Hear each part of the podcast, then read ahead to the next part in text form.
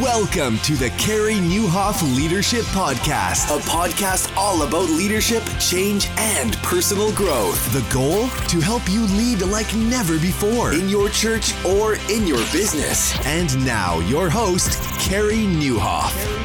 Well, hey, everybody, and welcome to episode 357 of the podcast. My name is Carey Nieuwhof, and I hope our time together today helps you lead like never before. My guest today is J.P. Pokluda an expert on reaching young adults. We talk about online preaching, why you would hire a YouTuber to help you preach better online, and so much more. And I know you're going to love it. And this episode is brought to you by Lead a Better Team, my brand new course that launches in August of this year. It's coming soon. In the meantime, here's a free download for you. If you text better values to 33777, you will get my three step guide to developing better value statements, something that was really hard for me. And this episode is brought to you by Belay. Text Carey to 31996 and get your free download of Things to Delegate to save 15 hours this week. I love Belay, have worked with them for many, many years and used them many times myself. And it's so good to have JP back on the podcast. JP currently is a lead pastor of Harris Creek Baptist Church in Waco, Texas. Prior to that, he was the leader of The Porch in Dallas, Texas, the largest young adult ministry in America. I've been there a couple times. I'll tell you, it's no exaggeration, it's huge. And uh, he's the author of several books, including Welcome to Adulting and uh, his latest one, Welcoming the Future Church. And in that book, we touch on it. He inspires ministry leaders to attract and retain younger generations. They are the future of the church, and without them, we're all kind of lost. And so we go all over the place. We recorded this episode in the, I think, probably first month or two after coronavirus kind of erupted. And so we talk about the the pivot to online teaching, which, by the way, for the record, I think is here to stay. Uh, and we got to get better at talking into a camera, or in the case of podcasting, talking into a microphone. What are some keys to that? And he shares some really surprising things I haven't heard anywhere else. So if you don't know JP, you're going to really enjoy this episode. And uh, man, I got to tell you, have you ever struggled with your team? Uh, I, I know I have at different times. And, you know, it can be so difficult. I talk to a lot of leaders, and you know what they say? I either have to micromanage these people or I need to get a whole new team. And you're frustrated. And sometimes you're frustrated with culture, right? And here's what I believe I don't believe that people quit jobs.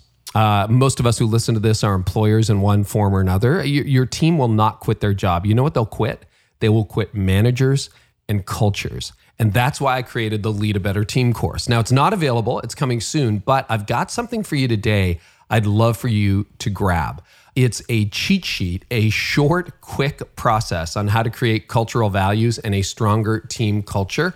Uh, some signs you need to work on your team's culture. There might be toxic people in your team or organization. Maybe people talk about each other rather than to each other. Uh, there's a bit of suspicion or mistrust, or staff are perhaps not performing at the level you know they're capable of, or only a few of your team members seem to be bought in and you wish you could clone them, but there's just not enough of them. So if you've had any of those problems, here's what you do text better values to 33777.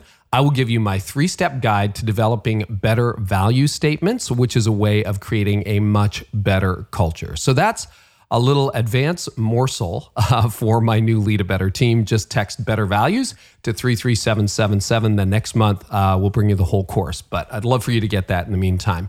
And let's talk about time for a moment. I talk to so many leaders who are just slammed. I mean, the crisis has made it crazy. What if you can have another 15 hours this week and next week? And the week after. You know what the key is? A lot of that is delegation. Um, there's some things you can probably get someone else to do, like maybe your emails or scheduling or booking travel or planning meetings or your expense reports. It might sound scary because a lot of leaders, um, you know, most organizations, churches, companies are small.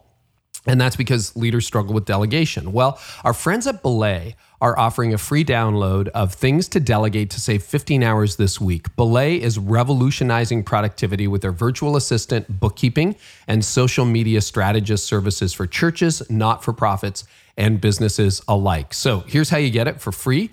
Text Carey, C A R E Y, to 31996 to get your free download of Things to Delegate to save 15 hours this week. You can get it today. Love bringing you free stuff. Love bringing you partners like Belay.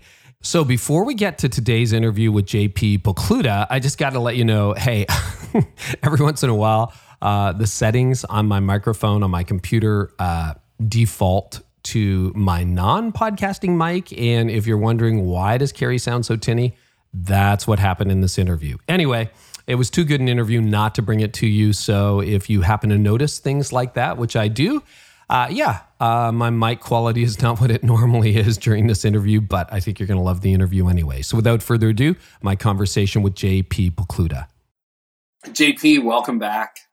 Hey, man. Thanks for having me on, Carey. So yeah. grateful for you great to reconnect. And I'm kind of asking all my guests this, but this will be on in the summer. But uh, how's life changed for you in the last few months? I mean, has it changed for everybody? But what has been the impact of the disruption on you?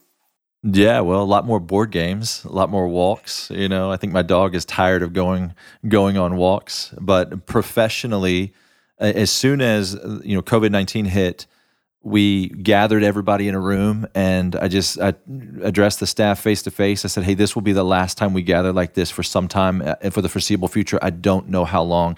And so we just wrote our mission. We said, "Hey, what is our mission in the midst of a global pandemic?" on the board, and we said, uh, "How can we grow the church spiritually when we can't gather?"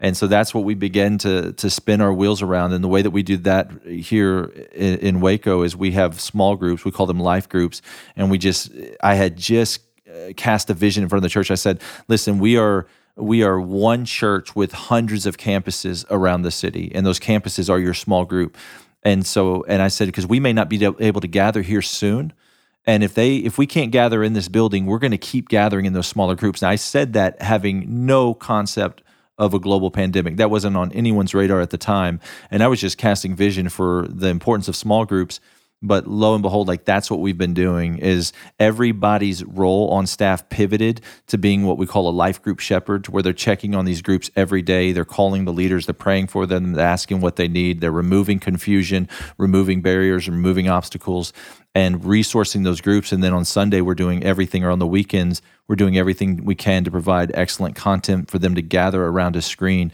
and to watch. And so even after we open uh, this summer, God willing, we're going to continue to ask those who are in a life group to, to do that for the foreseeable future. And then whoever doesn't have a life group, they can gather here. But yeah, it's, it's you know, it's like how do you shift this 2,000 year old tradition we call church? That's what I've been working on. Yeah, yeah. What's interesting too is in the last year or so, you went from uh, a large church in Dallas, Watermark, leading their really it was the youngest um, young adult or the largest young adult ministry in America, 7,000 people ish who are meeting in different locations. And I was there one Tuesday night when you were leading the porch. And, you know, you hear often people say, oh, yeah, it's so massive. But like, you could get not get a parking spot for miles. Yeah. Like people yeah. were packing that place out, which was incredible. And then you move to a rural community with a very historic church. So uh, I mean, you're leading change not in the context of Watermark, which was pretty much pivot ready and digital ready, uh, but with a far more traditional evangelical church. So, can you talk about how ready you were to make the switch to digital when COVID hit? Yeah, it was so interesting because I had seen something that we needed work really well, and that was just God's kindness to me.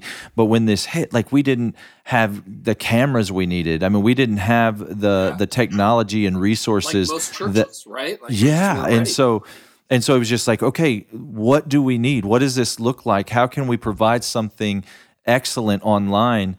Uh, when we don't have even the resources to do that. And so we just we started creating a list like, all right, what do we need to be excellent? And I, I, it, it, you know, I would watch my kids. So we would we would pre-record the service, and so I sat there on a Sunday morning with my family, and so my kids are seven, uh, seven, 11, and thirteen, and when their daddy came on, I'm telling stories about them, Carey, and they're they're nodding off. I mean, they're they're not paying attention. I mean, they're checking out. So they're the watching birds out the window, and they're falling asleep. I know, and I'm like, this story is about you. You got to listen. And I, but but what would happen is they would watch YouTubers. Like if I let them all day long, and that's like this this generation that's coming up. They don't watch TV. They watch YouTubers. They love YouTubers. They would watch Collins Key uh, until the sunset if I let them. And so I'm like, what is it about this guy? Like, how is he engaging them so well when I, as a professional communicator, can't? And so I started interviewing YouTubers. I mean, that's what, what was. It was like, what are you doing?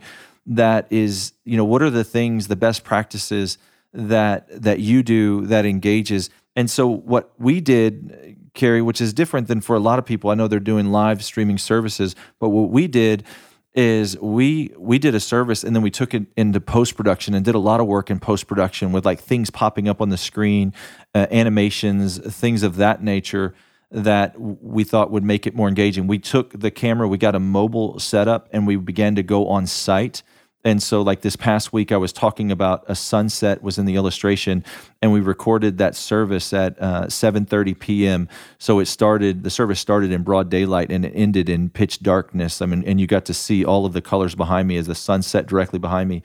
And I didn't even really address that. It just kind of went with the message.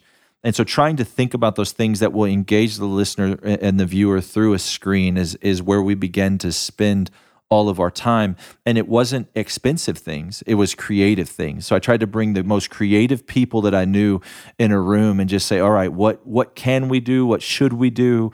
Uh, what does it look like to, you know, again, that mission? How do we grow the church spiritually when we cannot gather and be as engaging as possible? And so that led to some really you know fun ideas and so you know constraints are the birthplace of innovation and, and so it was fun to see watch to watch those people innovate so, I'd love to double click on that and find out a little bit more about what you learned from YouTubers. So you're right. Typically, what happens is whether you're broadcasting live on a Sunday morning with a crowd, live on Sunday morning to camera, or even from your home, we're all kind of like talking heads. It's the 20 to 40 minute monologue, right? Maybe you got a TV, maybe you got some illustrations and that kind of thing. What makes YouTubers different? What did you discover and how have you changed your messages? You gave us a couple of examples, but I'd love I'd love more on that. Yeah. Well, it, it's let me let me start by saying if you think about and I, I don't mean this in any insulting way towards somebody. Uh, in fact, it's an encourage. I mean it as an encouraging way. But if you think about people, pastors who have large TV presence or online presence, they they're almost a parody of a person. I mean, they they have these big personalities. They're very animated, and uh, and it's why people make fun of them because that you can because they have such distinct character uh, qualities and traits. And so that's true for YouTubers. I mean, they will get up there and the, and you everybody knows what it's like to watch somebody who's boring, just kind of the talking head, the want want want, the the Charlie Brown teacher, if you will, mm-hmm. versus someone who's not boring, someone who's fun to watch. As if you were people watching, you would choose this person because they hold your attention and and you know it's it's almost like Jim Carrey in a movie, right? He he's an over actor, and and so for that reason, he's fun to watch, and people like him are fun to watch. And so that's one thing where the, the YouTubers nail it. But then with that also, as they say something, if we're going to pre-record something or we're, we're creating something, it doesn't even have to be the weekend service. It could be like an equipping video or something along, along those lines. We can then take that into post-production. And we didn't Carey, we didn't have somebody who was good at that. And so as I began to think about, okay, who do we need to hire in the midst of this? Because there's a lot of need. We need a CFO. We're, we're, looking for a director of operations, kind of an executive pastor, if you will. But I'm like, we need to put all those hires on hold. And we need to find content generators, like people who are really good at generating content. So I, I called a local YouTuber and I just said, hey, will you work for us part time? like can we bring you on on contract one to consult with us but two to help us provide uh, or to create video resources. And so I, I, think a lot of what I learned from them it happens in that content. Um, I'm sorry that um, that post production creation. Like, what does it look like to, for things to pop up on the screen and to edit and um, and to to not just be a talking head in an auditorium, but to go somewhere creative. And then the other thing they all said to a person, Carey, which plays into something else you and I have talked about before, and I'm sure we'll talk about again, is just this idea of you got to be real. You got to be authentic. Like, don't get up there. When I talk about animation, I'm not talking about anything fake. You know, I'm talking about being absolutely real. um, and and then even creating opportunities for them to see behind the scene, like for to show you our process in creating this thing that you're watching and and what does it look like for us to brainstorm and and to let them in some of the content creation before it's actually created Okay, so what we'll do is we'll link to one or two of those messages in the show notes if people want to see an actual sample. Is that fair? We can do that. Sure, absolutely. Get the link. Uh, so, listeners, so you can you can go and see it yourself. What was there like? I, I just and if I'm you know drilling down too much, just tell me. We'll move No, on. ask but this is fascinating. So, um, what were some of the top lessons? Why did they say our usual style is boring? And why were we not connecting with your 11 year old? So you got little things popping up, and I haven't seen the message. So I'm asking, Yeah. like most listeners, it's like, yeah, this is really intriguing. So if I hired a YouTuber, uh, what specific changes would they start to make? You mentioned a few, like be real, uh, take you behind the scenes. Uh, what would they do with length? Uh, how many how many cuts would they make? I mean, typically, right? If you look at a three camera setup or a two camera setup, which a lot of churches would have on a Sunday morning, you're not changing camera angles that often. Like, are they doing handheld? Are they doing single lens? Like, let's let's let's get nerdy here for a second. and that was so fascinating because uh, you know old, old production would say just this idea of like having the moving camera and and getting like in the worship like getting this the keys getting that shot and and it Yeah, really boom arm, right? The- what do they call that? Right, thing? The- exactly. The, the, boom, arm? or whatever it is. I don't even know. But but with a YouTuber, it's a webcam and they're talking to it. It's like a GoPro, you know. And so it wasn't Uh-huh. it wasn't that we like needed more and better and and and those kinds of things. And honestly, Carey, I'm in the middle of the experiment, so I'm I'm still learning and still thinking about because like he, here's things I'm wrestling with, and this this may be of helpful, uh, and this may be helpful or not. But I, I think about like with a YouTuber, it's like I can I can say okay, l- let's go in the Bible, and and it can the Bible can just appear right. And like in my hands, we can do that in editing, but that's a little bit cheesy, okay? And so I haven't pushed the envelope to that point because I'm like, is that that's where I'm wrestling? Like, is that cheesy? Is that like, okay, I'm not gonna watch that. This isn't like some, you know, Vegas magic show. Uh, this is my Sunday sermon. So how far how far can we push the envelope? What does that look like? But they all said, hey, you, you need to be authentic. You know, let them see behind the scenes. Let them see you wrestle with things. Let them see you set up. Let let them see the mistakes and and some of the outtakes, if you will. And so those are things that we've done and, and we we continue to consider. Uh, they, you know, I think shorter. I think there is something to length right now. Like you, um, you're you're not going to want to watch something through a screen as long as you do in person. I mean that that's been consistent across the board. The post editing, hey, when I say my point, like it can show up on the screen in different ways. It doesn't just have to be in the lower thirds like always. Like it shows up on iMag. Like what does it look like for for that to pop up in a creative way? One one of the whole the sermons we did it was the whole sermon was um, split screen. And so like I was on half of the the the um the screen and then the things I were saying were popping up on the other half. We've we've experimented with sitting down, um, just kind of more casual. We've had other people there to make it more conversational. We've experimented with on set. We've experimented with okay, as I you know when I think about that linchpin illustration, uh, is it you know can can there be something like if I'm talking about a roller coaster, can I be at a theme park like that kind of idea?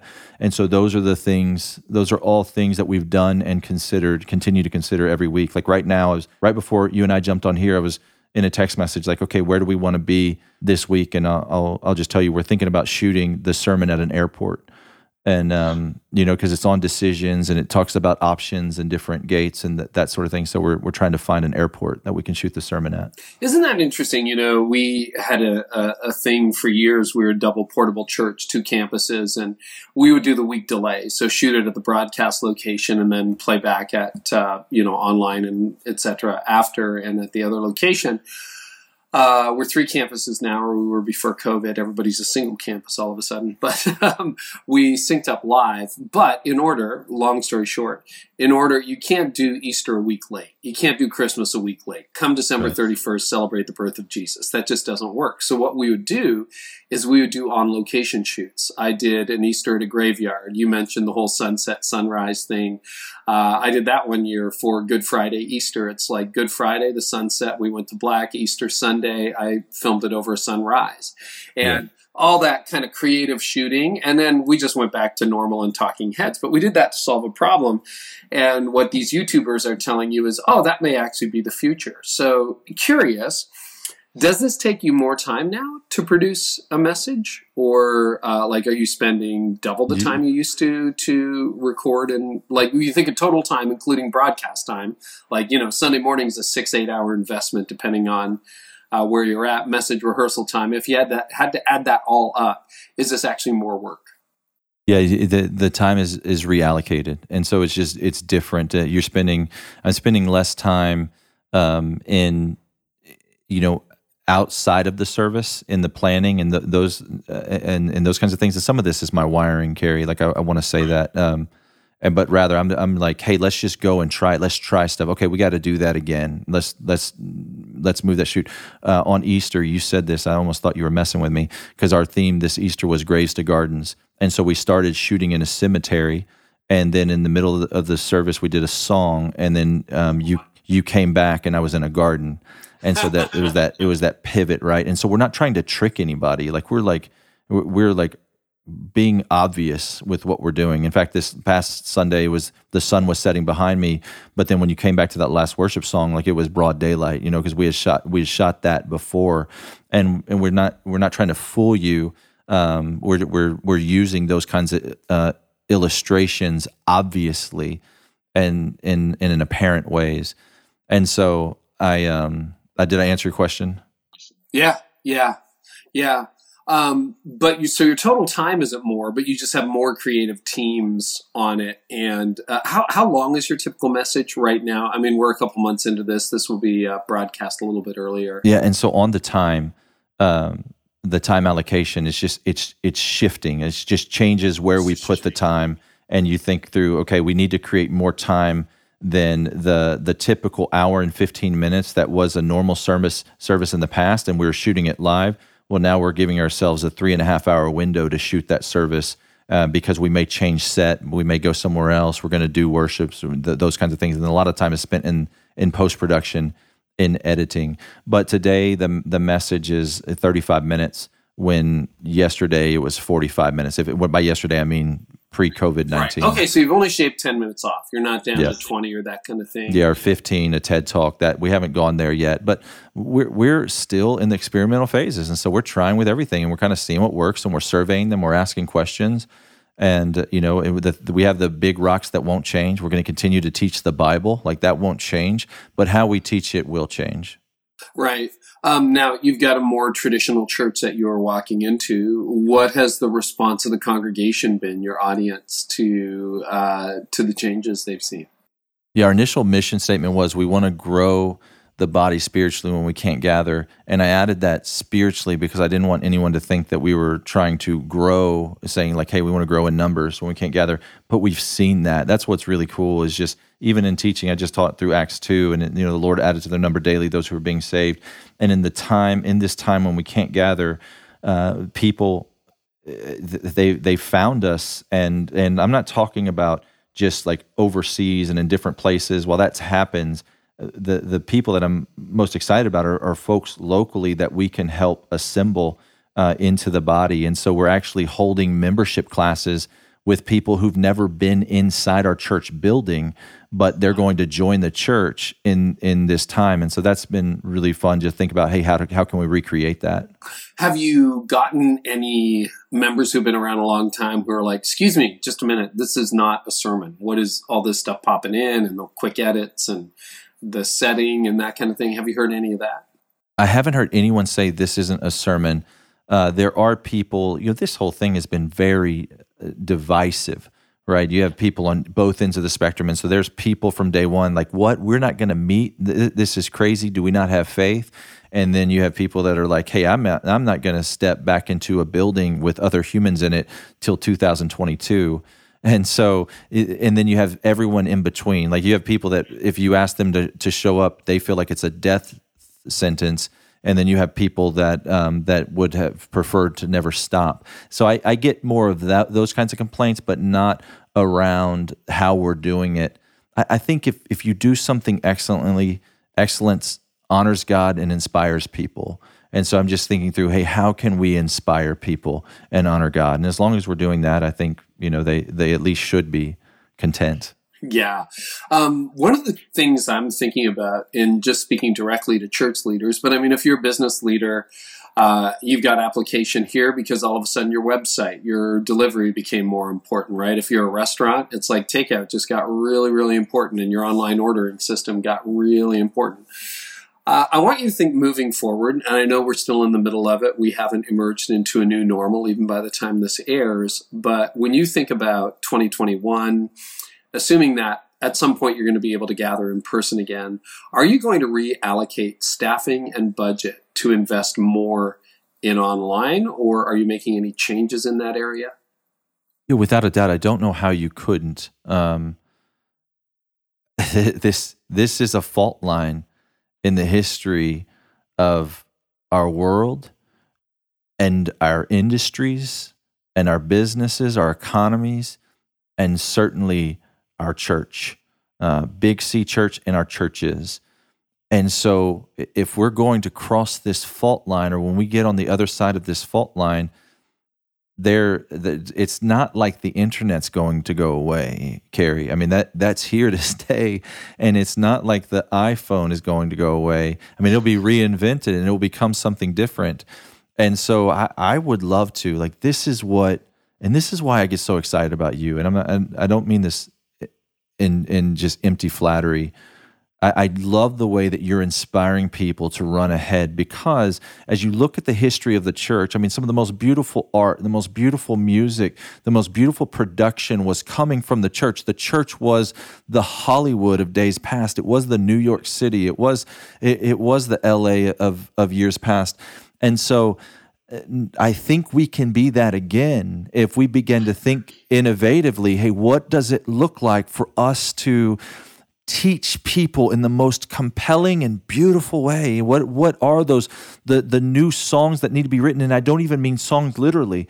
It, it's interesting, Carey, because you know I. I I, I, released a book in the midst of the the coronavirus, in the midst yeah, of the congratulations epidemic. Congratulations on that. And and I had sent to to you and and other friends uh, just around the world uh, a copy with a letter and and in in the par- the first paragraph I said you know in the movie Ready Player One there's this lady who attends church by by watching through virtual reality goggles and so I sent friends just a, a, small gift of, of VR goggles, virtual reality goggles. And I said, who knows what the future of the church is going to look like? Now, this is before this. Ha- and so while that's in transit in the mail, right, coronavirus comes our way and then churches start. I mean, I mean, it, just, it felt, I was like, Lord, what are you doing? You know, it just felt weird and and you know my, my friend uh, Propaganda got that and he called me. He's like what did you know? You know he, he, po- he posted something. He was like what did yeah I was like what did you I was like man I didn't know anything. But and so uh, I, that may be it. Like that may be we may attend church virtually, and I don't mean just watching it on on a, a, flat screen. I mean, we may put on goggles and turn to our right and left and greet our neighbors, and that may be the future. I don't I don't pretend to know, but I hope we find out, and I hope businesses learn from us. Like, how fun would that be if we're not following the Apples and the Googles and the Teslas, but the but the Elons are calling us and saying, "Hey, how are you thinking through this? Because I, have seen the way you're doing it. I've I've been really inspired." Like that's what that's what would bring me joy. I love that line of thinking. I really do. You know, it's interesting, and I mean, I get it. People are uh, people are in shock, people are reeling. But in the first week or two of the coronavirus, and I do tend to run ahead. I've been talking about digital church for years, as you have, and church online. But you know, all of a sudden, people are like, "Why are you so big on this?" And what do you mean the future is digital? And there were a number of people who left like comments that just said, "Well, what if the internet breaks? Like, we can't get into our building now. What if the inter- internet breaks?" And I'm like, I'm pretty sure they'd figured out how to fix that. Like I'm yeah. I'm quite certain that the internet would not be down very long. But it's interesting how often church leaders, you know, not just theologically but just methodologically, have a very conservative approach uh, to life and to things. And I know what I know. I can be good in this space. What would you say? Because I've had this conversation with a few leaders. Because you've you've operated online, but you've also operated in other space. What would you say to leaders who would say, "Look, Carey, I've spent JP, I've spent a decade we're a very successful church. We know how to do it. And then the methodology broke as a result of the disruption. And I don't know whether I want to learn a new skill set. What would you say to them? I just want things to go back to as close as they were before, as close as we can make it in the new normal. What's your word to them? Yeah, two, one, I'm going to answer that question. And first, I'm going to answer the question, you know, what if the internet breaks? To that, I would say, who cares? It, it's not broken today right i mean we have it today we have to use it if it breaks tomorrow like if we have to if we go back in time if there's some post apocalyptic era that that we just can't even see right now fine we'll adapt if and we'll pivot all in the then forest hunting and gathering then we'll yeah but we have to pivot today with what's available to us today and um and so to the person who refuses to innovate like just wants to go back you know, I would just say, you know, it's, it's something that you and I've talked about before. If you're not reaching the future of the church, your church has no future. And that that's what I would say to them. And, and honestly, I would say, hey, find my friend Carey Nieuwhof. He has a lot of resources on burnout. And um, I'm concerned that you might be there and not realize it. Because the second we say, hey, we no longer want to innovate, something else is going on. Like we're tired. And um, and I understand. I want to give people permission to to be tired right now, to be challenged, and and you know, Carey, one of my first emotions in this was frustration because all my friends were like, "Isn't it great? We slowed down and we're going on walks, and it's, it's so you know, we I've just my I can't go to work, and so and I didn't feel that. I felt, I mean, I was like, man, slow down. The second this hit, it sounded, it felt like I started a forty yard dash that never stopped, you know, and and so it, it didn't feel like slowed down at all initially and um and so i get that. Like i understand if you're tired momentarily but if you get to a place where you say in in ministry in general not just pastors and preachers and teachers but in ministry in general if you're like hey i don't want to innovate anymore then i i think um you, you know something else is going on and and you need you need help you know? And I, I don't mean that in a in a jab kind of way. I mean that in a sincere like hey please get help because we always have to innovate I think that's a really good word. And yeah, I'm I'm concerned some days, and I have to watch this in my own life. But you know, don't let your fatigue make your decisions for you. Right. And when fatigue makes my decisions, I do not make great decisions. And I think that's a good word. And things are always changing. Disruption happens even outside of a year like 2020. People get disrupted all the time. It's just that crisis accelerated it. On that note, um, anything else? I've been asking every leader I can this question. Do you see this uh, thing that we're going through as an interruption or a disruption? How do you view it? In some ways, it's both. And, and so it's an, it's an interruption to what we were doing and it's a disruption in the, I, I, think i'm if I'm tracking with the question, it's a disruption in that there are some things we won't go back to, and and it's it's it's changed us. The the whole fault line is the fault line. Use the whole fault. In the, I love in the, that image in the church's history. And so it's shifted, and there are there are ways that we pivoted. Now there are things like like I really hope, as I said, that I'm going to give somebody a hug again. Uh, but there are some things that that we we just it, it won't. They're, they're, we're not going back to normal. That's what I said I wanted to do a series called New Normal with a K. Like we think we knew normal, but we didn't know normal. Normal's in front of us. I thought it was good too. Yeah, My that, team shot really it down, clever. man. I, thought it was good. I'm gonna tell him. Carey Nieuwhof Did said it, was voted clever. down? Yeah, I got voted down on that one. You know, I think you're a genius. So there you go. well, for the record, you and my mom. My, my new series is called The Rise of the New Normal at Connexus, but I didn't think about the K. There you go. That will take it. You thought you knew normal. That's I, I'll take that. I love it. That's great. Um, okay, interruption, disruption. Um, any other thoughts on what's changed for you? Okay, here's here's let's let's frame this another way. Uh, this isn't happening, but let's just say we turn a light switch on. Everything that was possible in February is possible again. Borders are open. You can travel anywhere. Let's assume there's a vaccine. Coronavirus disappears. What are some of the permanent fundamental changes that you think have happened in your church as far as you're concerned? Yeah, I think from a from a from inside the church, from a staff perspective, it, it is investing in that production, investing in video, investing in social media, investing in online prep platforms, investing in content managers, and so that, that you know we our whiteboard, uh, you know, as we think through who are we hiring and our staff and our hierarchy and our org chart, has shifted. Uh, I think the way that uh, we create resources for life groups will change. I think that um, that post production mentality on, on, a lot of resources that we create uh, will be a shift that that did was non existent in the past, and that's not going away. I'm really pleased with just the response and engagement on that. Creating uh, opportunities to have conversations online. So Netflix jumped ahead on this with uh, you know watch a movie with friends. Uh, Zoom is obviously you know doing pretty well right now. And so, what does it look like to have to create opportunities for people to have conversations online that beyond just like commenting on a blog? And so, we're thinking through that um, assimilation online, Carey. That, that, so we kind of drew, drew a line. We think that we can assimilate people into the church virtually, uh, but we can't assimilate, or it's not ideal to assimilate people into small groups virtually.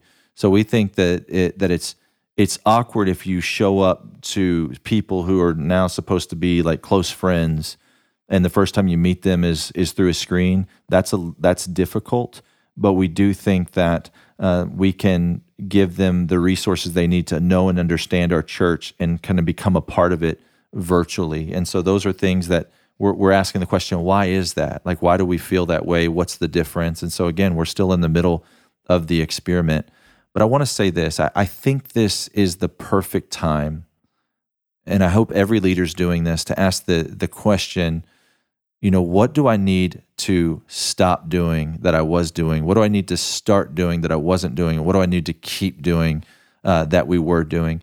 And and so I know those aren't new questions. I know that there's nothing aha moment about that. Everyone's heard that before, or most leaders have heard that before but this is the time. Like we have to do that. And so i gathered with the elders this morning i said what what are the things that we don't want to carry into the future? The things that we've always done that we that we don't know why we've done them that maybe people before us who've long been dead came up with them and we don't know their why. And we've just continued it but we don't really their our their why is not wrapped around our hearts. Our hearts are not engaged with the why and we need to ask ourselves are we willing to, to put that down, or is it a sacred cow for us? We, we're afraid that that's going to disrupt too much of our pattern because if anything, we're seeing that we can survive disruption, right? And that's not a statement of pride. I just mean, like, listen, I've read the back of the book. The church isn't going anywhere. And so God wins. And so now we're just playing the game in the middle that we've seen the scoreboard and the final score. And so, how do we play the game faithfully? And I, I think technology has to be a part of that. Yeah. Do you think your church, and you had a, quite a bit of experience with this when you were leading the porch or co leading the porch, but do you think the future church defaults to online? Do you think the larger, like if you think, I don't know how many people you seat, how many, how many people fit in your auditorium on a Sunday morning, your sanctuary? Oh, it, well, so we have two campuses. Here is is uh, we have a thousand and um, and then we have another another campus downtown, and so um, we'll do two services here, and then a, a third one downtown. So, so how many in person? Three three thousand people, twenty five hundred people, twenty five hundred people on a Sunday, yeah. which is a good sized church. But do you imagine in the future that the majority of the people that you'll be reaching will not be in the room with you? Um. Well, in a in a strange way, let me answer that in a number of ways. In a strange way, that that has I think that's the challenge for me going from a large church out here and and you know in God's grace have developed an online platform that in some ways I always our online uh, presence has always been bigger than who's there watching, which is something that uh, you know I've wrestled with and think through. Okay, like return on time investment. What do we need to be doing? That's a whole nother podcast. That should be th- we we could talk about. Um, but you know when Judah Smith did the Churchome you know, everyone dogged on him, eh, or I'd say everyone, a lot of people were like, hey, you can't go to church at home. And now we all have to. And so I think yeah. there is something, you know, for us to learn from that. But I also don't think, and I hope, Carey, I hope we never replace human interaction with something of technology. And so what I mean by that is I think that face-to-face contact, that that physical touch, um, that will always be necessary in the church. I mean, of course, Hebrews 10 24 and 25 do not forsake the gathering together as some are in the habit of doing, but continue to encourage one another all the more while you see the day approaching. And so I, I know we have a lot of freedom of what that gathering together can look like. But even as we do more and more with technology, I hope we don't stop gathering together. I hope we don't stop breaking bread. I hope we don't stop meeting in homes. And so we have a lot of freedom in how we do church. And that's why I think every church has to challenge themselves to ask the question Do I have sacred cows? Am I holding on to traditions too tightly?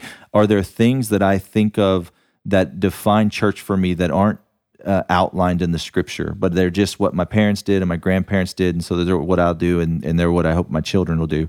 That's that's kind of crazy. Like that's not that's not honoring to the Lord. Those are the things I think we have to hold loosely. But where the scripture is firm, we should be firm, and where it's flexible, we should be flexible.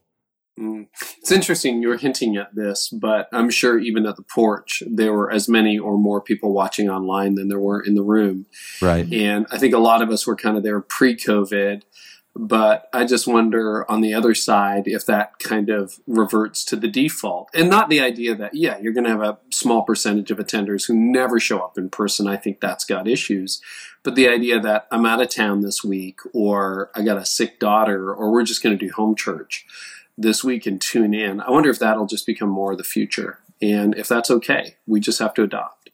Uh, it depends on how. I mean, I think anything's okay as long as you know they're they're you know under authority of elders. I would say that you know um, uh, Hebrews thirteen seventeen. Um, is that right? My verse, my address might be off there, but I, I think as long as we're as long as we're defining you know church appropriately then I think we we can have those freedoms. I mean, so like I'll just speak numbers with you. So we have uh, 2,500 people that will minister on a, any given Sunday, but our first week not gathering here, we had uh, 9,000 people tune in. Uh, we believe as best as we can tell, and so it was just like wow, we we grew you know uh, more than 300 percent just overnight. And so what? Um, how do we how do we think about that? And I always say like my priority will be the assimilation of the local body. You know, in, in 1 Peter 5, I've been charged with shepherd the flock among you. And so I view the person that lives in my neighborhood different than I do the person who's on another continent watching and being encouraged. And I'm glad they're watching and I'm glad they're being encouraged, but I don't feel responsible for their soul, Carey in a way that I do feel responsible for that person who's here locally and like they're a member of this church. And so I think as long as we continue to consider that, there's a lot of freedom in the how and and we should do what works where the Bible allows us the freedom to do what works. Okay. No, that's a that's a that's a good approach. That's a that's a healthy approach. What would be some keys to digital discipleship if people are going to be toggling in and out of your church? Um, here one week, gone the next, part of a small group, watching online. What are some keys to doing discipleship when they're not in the room? Yeah, I think, you know, calling them to engage the lost, uh, equip the saints, and and be empowered for service. And so those are th- three things that we spend a lot of time thinking about. And so, what does it look like? I mean, that was the the first thing when all of this happened and we were sheltering in place it's like how do you evangelize? Like how do you share the gospel right now? And so we were just like okay we have to use technology you know text people you know call them facetime. But something else we did Carey is we we put signs in yards and we wrote our cell phones on them and just said hey do you need help or prayer? Call me and it had the person's phone number in there so their neighbors knew that they could call them at any time. And some amazing stories came from that. I mean, wow. major incredible stories of life change because of these silly cardboard signs or, or, plastic signs we put in everybody's yard. So we just we put them here on the curb at the church and said hey come pick up your sign write your cell phone number on it put it in your yard. And so that was one way that we continued to engage the lost and then equip the saints. I think discipleship online it looks like you know as, as, the universities have already shifted to, you know, places like Liberty and and uh, I mean correspondence learning around the world. How do you teach through a screen? And so you do so in some of the ways we covered of just like in a way that engages people and and using post production to your advantage, and then empower members for service. I mean that's a that's the one where I think we have to continue to give people opportunities that you know virtually we give them the opportunities but then they, that they can go and physically serve and that's going to require them being present I, I, would think at least. Editorial comment. I absolutely love how your definition of discipleship includes evangelism. Thank you for that. Yeah. It's a gift. sure. And it doesn't joy. happen enough in the church. So you got a brand new book called Welcoming the Future Church. It sounds like we're already having that conversation in Yeah. part because, Yeah. like you said, it was uh, semi prophetic, released uh, right around the beginning of the disruption. Uh, what are some keys to influencing, reaching, discipling the next generation? Uh, you got a few in your book. You talk about being real, teaching the whole truth, etc. Can you walk us through um, some of the keys that because you've had just tremendous success, fruit in influencing that next generation. So I'd love you to walk us through some of those ideas and keys. Yeah, I mean, just as we walk through that book, I mean, the the the, the first chapter is something you and I have talked about before. Is just the importance of authenticity and transparency, and so being real. I mean, at some point in the church history, this was lost, and I don't know why pastors get up there and think they have to have it all together. And I think uh, the comparison game, social media puts that pressure, but the people that the future most resonate with are those who are honest and authentic. They'll talk about the fight they just got into with their spouse. They'll talk about, you know, their struggles with sexual sin. Or they'll talk about their temptations. They'll talk about, you know, the ways that that um, they struggle with materialism or whatever that is, and they're not trying to hide it and put on this facade that the illustrations are actually coming from that. And people lean in and they say, Oh my goodness, this person's like me. No one wants to follow someone who walks a foot above the ground and, and is perfect unless that person is Jesus, but even he didn't walk a foot above the ground. And so, you know, what does it look like for us to be real? And, um, you know, last time I, I, I you and I had a conversation, uh, I, I went back and it was episode 236. I mean, you were getting after it. Uh, but I, I just talked about how one time I had, uh, I had looked at an image on Instagram and I, and I, that I shouldn't have being a recovering porn addict. Uh, and, and it was, it was initially an accident, but I, I lingered too long. It, it was sinful. It was a decision. It was a choice. It was a willful disobedience.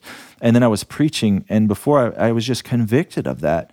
And so before the sermon, before any before I said anything about what I was teaching, I just confessed that I said, "Guys, I want you to know yesterday I made a, I made a terrible choice t- to linger at an image on social media uh, of a woman that I'm not married to, and I'm I'm so sorry. I'm grieved, and I sinned against God, and and you know, will you guys forgive me?" And and I and I prayed, and then I moved on to the sermon. I preached the sermon, and it was the longest line I've ever had of people wanting to meet, and they just said, "I've never heard a pastor say that," you know.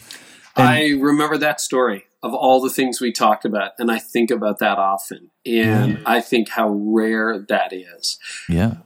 What uh, powerful story. Um, walk us through the tension, JP, because you're right. There's some pastors who are like, I struggled with uh, temptation when I was 18. It's like, yeah, but you're 48. So, Yeah. you know, stories from 30 years ago, that's great. We all struggled with it, but we still struggle with it. Where is the line between what to share and what not to share, or how much to share, or, you know, the right audience? Because I always believe you shouldn't keep secrets. And, but Yeah. usually what would happen if you're not keeping secrets is there's a couple of people who know, and the people who should know, know. But how do you know when you can share that more publicly? Yeah. I heard somebody say uh, something once. They said, um, I'm going to I'm gonna say this up front that I, that I don't think this is right. So I think this okay, is wrong. yeah, yeah, sure. Yeah, they, but and they said um, there are some things you share with some people.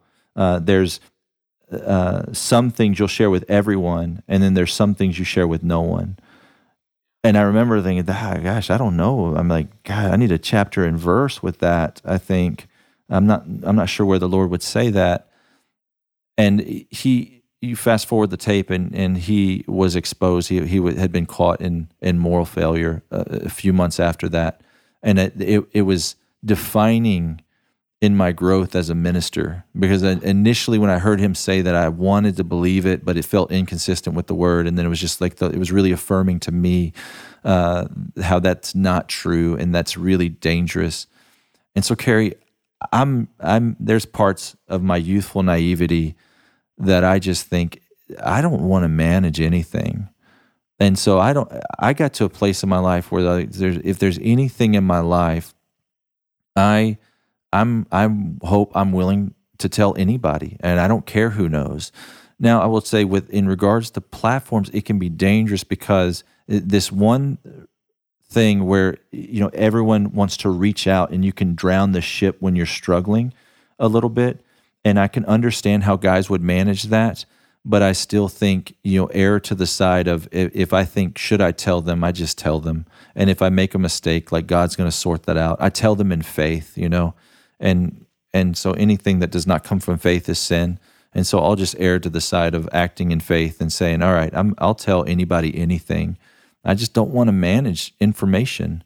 And, you know, that makes me not the best person to entrust secrets to. And I know that I'm just because I'm like, I don't want to put things in a particular file in my head where it's like, okay, that's the file I can't open up with certain groups of people. I want to err to the side of complete transparency. And so that's that's my flavor of leadership. Like that's what I uh, my opinion, most of what the scripture says when it says be children of the light. And so that's that's the side that I err to. And there are people who I respect that would say that's dangerous. And that's okay. We can agree to disagree. Why does that resonate so well with young adults? Because they're so sick of anything fake. And all they know, well, for a lot of them, sadly, Carey, is fake church that that experience where it's like hey we're going to go in here and let's act like we have it together and like we weren't fighting in the car on the way here and love each other and let's present like we're the perfect family because we don't want the smiths to know we're not the perfect family because we're in competition with them and we got to keep up with the joneses so let's go. And they just they're burnt out on that man. And and it's not it's satanic. It's not scriptural. It's unbiblical. And i think it grieves the heart of god and you know god is god has nothing to hide. Like there's nothing about the character of god that that he would want to keep from us. And um and he's not a god of confusion. And so if i've been made in the imago dei if i've been made in the image of god then what am i trying to hide from people? Certainly nothing good you know? And and in my own life and in my own journey a lot of healing that i've experienced has come from exposing sin. And so i pray often, every week, I pray, God, mercifully expose my sin. Like if there's something I can't see, would you mercifully expose it? And you know he's he's going to be exposed man one way or another like you know either in life or in death it's going to be exposed and we've seen it time and time again and so i just lord mercifully expose my sin what would you say to leaders who are afraid that if they're more vulnerable authentic real people are going to lose respect for them. They will. They're going to lose respect for you, but a lot more are going to respect you. And so, people who are terrified of being authentic and vulnerable and transparent are going to lose respect for you because you challenged them uh, to be something they're terrified to be. But people who are filled with the Spirit and made in the, you know, people who who are following Christ, uh, they're going to be drawn to you because I, I bet I, I know Jesus was incredibly transparent and honest and authentic, you know, the most authentic person that's ever walked the planet Earth. And so if we want to be Christ like, you know, we're going to be authentic and the right people will be drawn to you. And every leadership decision you make, you're choosing your problems. That's that's the reality. In anything you do, any anything you say, I'm I resolve to be this or I resolve to do this, you're choosing your problems. And I really like the the set of problems that come with being completely transparent. It's a good word. That's a really good word. What are some other keys to really connecting with the future church, welcoming them, getting yeah. to really, uh, yeah, make a connection with the next generation? I would say just le- in leading them in general, the how is so much more important than the what, Carey. And so they're going to care. Like in generations past, you could just tell somebody what to do and out of a work ethic and you know just kind of blind obedience they would do it. With gen z and gen y millennials the generation z coming up on the scene they they need to know the why. And so if you're impatient as a leader if you kind of have this attitude of hey you don't need to know the why. You know just do what i say. You're not going to inspire them and uh, and I don't think you're going to reach them as a minister. And so I think you have to spend a lot of time on the why. Let me just give you an example of what this looks like there's two kinds of leaders. If I have a task that we have to do, let's just say we got to go in the parking lot and pick up trash. Um, there, there's a there's a leader that's going to that's going to be more tactical and practical, pragmatic, if you will. Hey guys, there's there's trash in the parking lot. my guess is 786 pieces. You know, there's 700 of us. If we each pick up, you know, around 120 pieces, we, we should be good. Let's give ourselves this much time. You know, walk up when you see a piece of trash, pick it up. Okay. He, he's saying what to do, right? And, and even how to do it. But then there's another, there's another kind of leader that says, he gathers everyone and says, hey guys, we're going to change the world today. And, and we're going to make it a better place and and there's some visitors that are going to come on our property tomorrow that if they came on today they'd be turned off and they wouldn't return and we'd hinder the gospel. But because they're going to come on tomorrow because of what we're about to do they're going to be endeared to Christ and our place is going to look a little bit more like the kingdom. And we're going to go out there and the way that we're going to change the world today is we're going to beautify our place. We're going to make it more beautiful. We're going to bring shalom. We're going to bring the kingdom. We're going to bring peace. And the way that we're going to do that is we're going to pick up trash you know and people want to run through a wall. right yeah. You know they want to run through a wall and and that's so important. Uh, you know, just inspiring the next generation is going to be so important in our efforts to lead them. Hmm. I can see leaders pushing back right now, and as an older Gen X, um, I get the hey, there's garbage on the ground, pick it up. But what would you say to leaders who are like, really? Like, we got to keep motivating people. We have to, like, oh, you're going to change the world. Isn't that the problem with the next generation? No, you don't have to. I mean, you can let your organization die. Um, you don't have to. Uh, and, it's just like I said, if you're not reaching the future of the church, your church has no future. And so I, have had the same pushback. I mean, as a as a reminder, I gave uh, I taught at a seminary, and I told that story about being authentic before the message. And I had pastors say, "Hey, you can't do that. You can't use that word in mixed gender audience talking about pornography. Uh, you need to present to be holy. Uh, you you can't, you know." And I just I, I wept Carey over them, uh, and I mean respectfully because these are people I I'm I'm sure have done a work of God, and I'm thankful for. But I wept over them because I just thought you will not reach them, and so no, every decision we make is is a decision to reach them or not, and and some people will not have the patience to reach them, and that's the reality. You're going to say no, I will not choose my I will not change my methods. Um, they need to do it because I said so and that's great. You, you, know, you keep interviewing them, keep going through the cost of turnover, right? Keep going through the cost of attrition, and eventually you might find a young person who will do it because you said so, right? And it doesn't matter if you think they should or not. You're going to pay a really expensive price in an effort to find them, or you can learn a new way, which is inspiring them. And the choice is yours. Let's talk about work. You and I have uh, messaged back and forth on that uh, on multiple occasions, and it's something close to my heart. But there are some significant changes in how the next generation approaches work. And I realized, you know, one of them early on was like, hey, I want to work from a coffee shop. Hey, uh, what's this idea about eight to four? You know, as I joke, eight to four doesn't work anymore. All of a sudden, COVID, the disruption, working from home, losing access to offices, businesses, unemployment changes everything. But looking at the more meta trends, what are some of the the differences that the next generation has and how they think about and approach and like to work? Yeah, I mean, you you pick up on them as well as anybody. I mean, just the creativity, the flexibility, uh, you know, work workplace environment, um, fringe benefits, uh, all of that, and and I think the the heart of our dialogue was I would just say there's some businesses that you can't change the time of those businesses, right? I mean, they're they're still going to need eight to five employees, or there there's some some industries out there that will still need people to work overnight, and we can't get to a place where like, okay, there's no there's no Gen Zers that are willing to work overnight, and so this industry must die. And so I that's where I would start with is is the why. Like here's why it's important that we do this. And I think if they can get on board with your why, they will be willing to meet your what and your how and your when in this circumstances in in this case.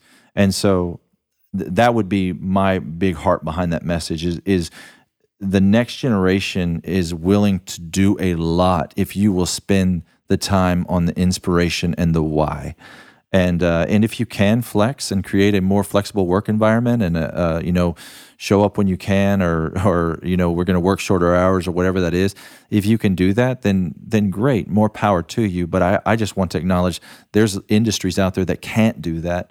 And um, it's not it's not just a i don't want to um, pilots have to fly planes, you know, at all hours, and these kinds of things have yeah, to happen. and if you're running so, a manufacturing firm and you have three shifts, I get that, right? Yeah. You have the midnight shift, you've got um, other essential services, and even you know the late shift at Starbucks. It's like, no, you're going to be closing or you're going to be opening at five thirty Yeah. in the morning. yeah, and so and so there is an aspect of sometimes reparenting that has to happen, and and what I mean by that because that's a loaded term, and like I'm an advocate for Gen Z and and millennials and and and Gen X. Um, but what I mean by that is is sometimes there is a hey, these are the fundamentals, and uh, you know I, I understand that you're not used to being somewhere on time. Like here, it's going to be paramount that you show up on time. This is what time you have to show up. I, I need you to do this, and here is why this matters. Let me spend some time on the why. Where there's going to be people out there that that feel like, hey, I, I shouldn't have to do that. Like, well, you know what? If you do, I think you're going to get an, a return on that investment because what I see in this generation is they want to do something bigger than themselves. They're not lazy. They will work hard, but the why really matters. So the why really matters, and is it part of it? I mean, the way I think about it sometimes, because I've done my share of reparenting over the years, JP, is uh, and not just you know obviously my own kids, but just team members and that kind of stuff. Is it that they didn't really get the life skills? Like you look at what's happened during lockdown, and all of a sudden people had to rediscover or discover for the first time how to cook. They just they don't have life skills. It's like Yeah. nobody ever held me accountable. If I skipped a class, I skipped a class. If I didn't do, do the assignment, the teacher gave me an A anyway. Uh, is it stuff like that? Yeah, some of that. I mean, that that is that's an aspect of it. I mean, yeah, they're not doing something because they never learned that it was important. I mean, that that that's where I would start that. And so eh, that's what I mean by reparenting is is just to stop and say, hey, let me let me share with you why this is important. Um, that you know, back eh, everything goes back to the why. I think in leading that generation and inspiring them is just to take the time to go slow. Like they say, go slow in the turns. I would say go slow in the whys and and make sure that they're on board with you, that their heart's engaged and they're nodding their head, and then you say, okay, great. And and my hunch is that's going to be a faster track to them showing up on time than your ultimatum. And that's what's going to baffle the next generation is your ultimatum. It's not going to work because it's not going to inspire them. So you're just going to see a lot of attrition. Any worst practices, some things for leaders and managers that you're like, yeah, whatever you do, don't do this with younger leaders? Yeah, I think that's one of them. What I just said is, is that is I think it is that take it or leave it because I said so ultimatum. Uh, that that leader is going to struggle to reach the future. Uh, making fun of them is not going to help you. I mean, I think seeing the good in anybody, just generally as a leader, is a good practice. But particularly as you generalize that to an entire generation, that's a best practice. Understanding the strengths that you're getting with the generation and not just focusing on the weaknesses. Uh, you know, um, boring them. And so I understand that some work is boring and it doesn't not all work needs to be fun, but also where you can remove drudgery as a as a believer uh, is, for, for any Christian that's listening, I would just say you should remove drudgery, and that that's a part of displaying What does the that look kingdom. like, removing drudgery?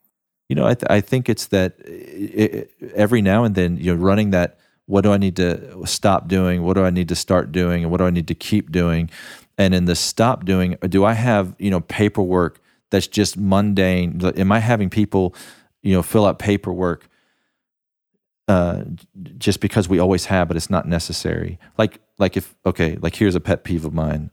When I go to the doctor, I get so frustrated that I have to fill out a page and then I turn the page and it's the same information and then I turn another page it's the same information I have to fill out all of How many this times do I have to paperwork give you my phone number and address, right? yeah I'm just like why Yeah. why do I have to keep writing down my address can these not talk to each other and so it's just like if somebody should come up with something that streamlines this process a little bit and so that's just us in the essence of innovation anytime we can streamline something we, we don't want to make someone do difficult things and and do things that they don't enjoy just as kind of um, as a, as a punishment, if you will, or or just because like wherever we can make our workplace fun and engaging, we should.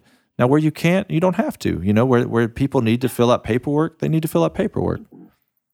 Okay. No, that's really good. JP, anything else you want to share? Uh, I you know, I would say I, I shared it earlier, but I'll elaborate and just say you know a, a big thanks to you, and um, I think the resources that you're creating, that God is in His grace is allowing you to create, are changing the world and impacting and, and shaping the minds of thinkers. And uh, I'm very encouraged at who you're influencing, Carey. And I would just say, keep on. And then I would just commend your listeners uh, that that they've chosen someone who is is a, a great thinker of our day, uh, and and someone who attracts great thinkers of our day, present company excluded. Uh, and I'm just so I'm I'm I'm thankful for you.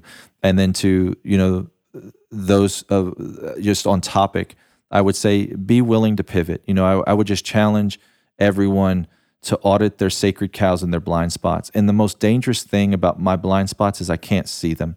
And so I have to have smart people around me and that that are not just smart, but they're bold and courageous and honest.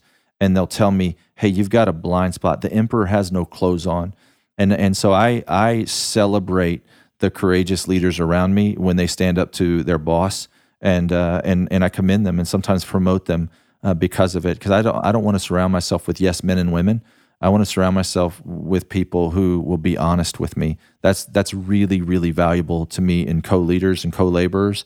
And so to anybody who's listening that's that's efforting to lead people, make sure you are surrounded with with people that will point out your blind spots because we all have blind spots today, all of us, every single person, and we can't see them. Totally agree. Those are very kind words. Thank you so much, JP. And I got to yeah. say, I've always found our conversations very stimulating. You made me think about a lot of things today, and I appreciate your writing and your contribution. The book is called Welcoming the Future Church. It's available everywhere books are sold. And if people want to track you down online, what's the easiest place? Yeah, so at J Pokluda, Pokluda is my last name, P O K L U D A, uh, on Instagram, Twitter. Um, harriscreek.org is our church website and then we have a, a, do a podcast as well called the becoming something podcast which is for young adults and so would would love for anyone to listen to that awesome awesome jp once again thank you so much thank you so much brother appreciate you well, that was a fascinating conversation. And if you want more, we have show notes and we've got transcripts. I'm a transcript guy. I will sometimes, if I listen to a show, I will sometimes pay to have someone transcribe it because I like it so much. Well, you don't never have to do that with this show because we do it for you. Uh, we just want to help you. And so you can go to careynieuwhof.com slash episode 357. Transcripts are there for free. The offers from our partners are there for free. Um, some show notes with some highlights and quotables are there. And uh, well, we'd love to serve you that way. We got a fresh episode coming up next week. And I am talking to my good friend, Sam Collier. Sam's back, and we have a powerful personal conversation to talk about, well, what it's like growing up black in America in the 90s and the 2000s. And some of the things he shares, it's kind of like, really? Yeah, really. And uh, well, we talk about a lot of other things too. And uh, here's an excerpt we are living in the results of those systems set up in the 1930s and 40s and 50s and 60s. We're living in the result of what those systems set up to be, for, for America to be. And so what it looks like now is, well, 80% of the CEOs of the largest companies in our world are white, or let's just go America, are white. 20%, mm. even maybe lower, 15% are minority. You start to go, okay, now how did that happen? right? Yeah, so, yeah. And, and, so then you and, and then what it looks like is okay. Well, we got to hire for this company. Well, how do people hire? They hire out of their immediate circle. Okay, so that's next time on the podcast. Also coming up, Levi Lusko, Brian Miles, Adrian Gostick, uh, Danielle Strickland, John Tyson, Nik Wallenda from the like Daredevil family. Cool. Gordon MacDonald, uh, Angela Santomero, who created Blues Clues, and so much more. We also have Lecrae coming up. It's going to be a really, really fun lineup. Subscribers, you know, you get that stuff all for free. And now it's time for what I'm thinking about. We do this at the end of every episode, and I want to talk to you today about the new workplace. And what I want to talk to you about is how you get real accountability from your team. So, this segment is brought to you by my new course called Lead a Better Team.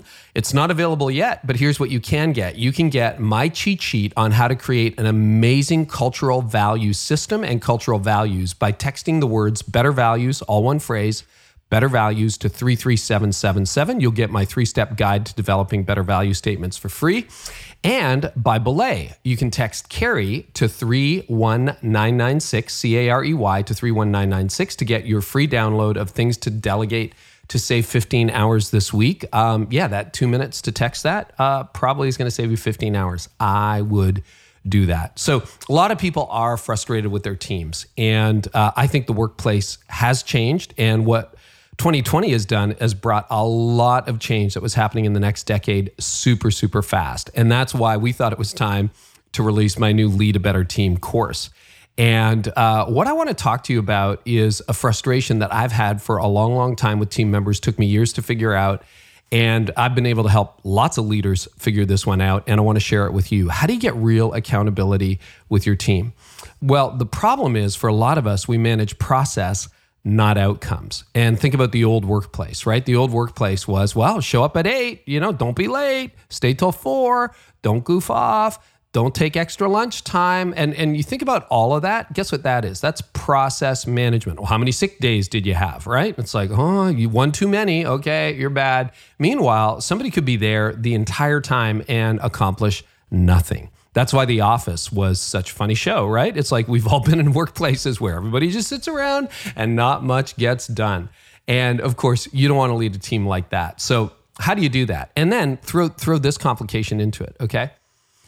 Now you got a team working remotely. I mean, if you think that this is a little blip in the work radar where everyone's going to go back to offices, that's not going to happen. I mean, people, massive corporations are switching to remote work, churches are switching to remote work, and if you're like, no, no, no, I want everyone back in the office one day, okay, maybe you do, but that is going to make you lose out on some incredible staff members who are saying, I just need more flexibility because the flexible workplace, I think, is the future workplace. In fact, I just hired someone from my team who said what she really wanted was remote work.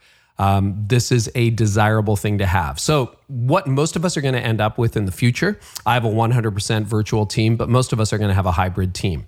Well, how do you get real accountability when you can't even see people anymore? And so I want to share this principle with you, and we unpack a lot more in the Lead a Better Team course. But uh, it's simply this that you need as a boss, I need as a leader, real actual accountability on what team members are supposed to do, but giving them freedom on how to do it. So that's a pretty simple idea, but it can be really difficult because what it means is I've got to create a clear metric system for accountability. And sometimes that's difficult. You know, for a lot of us in leadership, what do we do? We're like, well, you know, what you need is more, more people, more results, more kids, more uh, people, more money. I don't know. You just need more, right? Well, that's not actually measurable. And so you need some measurable, clear goals. And then you got to do what Michael Scott always hated doing hold people accountable and say, okay, together we agreed that by December 31st, we were going to shoot for X number of people in groups, or this many people at our services, or this many new clients if you're in business. And we either hit it, we exceeded it, or we dropped it. So, what can I do to help? And oh man, I'll tell you, a lot of leaders don't want to go there. Talk to Patrick Lencioni about it. Even Fortune 500 companies, it's like leaders don't want to hold people accountable. When you do, you will see results. Now, what a lot of us do instead, because we don't want to hold people accountable to results, is we hold people a- accountable to process. And it's like, well, they showed up, they didn't have too many sick days, must be okay. I, I don't care about when people start work. I, I don't actually know as I'm recording this how many of my team are working right now and it's 9 10 in the morning i don't know because i don't really care if they want to start at 10 they can start at 10 if they want to start at 5 a.m they can start at 5 a.m. As I joke with my team, if you want to work at 3 o'clock in the morning standing on your head, I don't care. Be there for the meetings, deliver on your goals, and I'm going to give you a lot of freedom. So if you want to go to your son's soccer game, go. Just get your work done. If you want to go for a bike ride in the middle of the day, go. Just get your work done. And when you've got real accountability on that, I'll tell you, freedom and autonomy are the currency of the next generation. So, if you want a team to really crush their goals and you want to see what the future workplace is like, try this real accountability on what people are supposed to do, freedom, on how to do it. And most people do the opposite. So I hope that's helpful. If you want more, including how to create an irresistible culture, you can simply text the words better values, just all one word, better values to 33777. I will send you a free teaching and cheat sheet on, well, kind of a fun way to create a really cool cultural values system, figure out what they are, and implement that in your workplace. Because people don't quit jobs, they quit bosses and they quit cultures. And if you give them that kind of freedom and autonomy I talked about, you're going to have people around for a lot longer. So look for the Lead a Better Team course next month. You can get all things over at careynieuwhof.com. And in the meantime, text better values to 33777. Thanks so much for listening, guys. I hope our time together today has helped you lead like never before. You've been listening to the Carey Nieuwhof Leadership Podcast. Join us next time for more insights on leadership, change, and personal growth to help you lead like never before.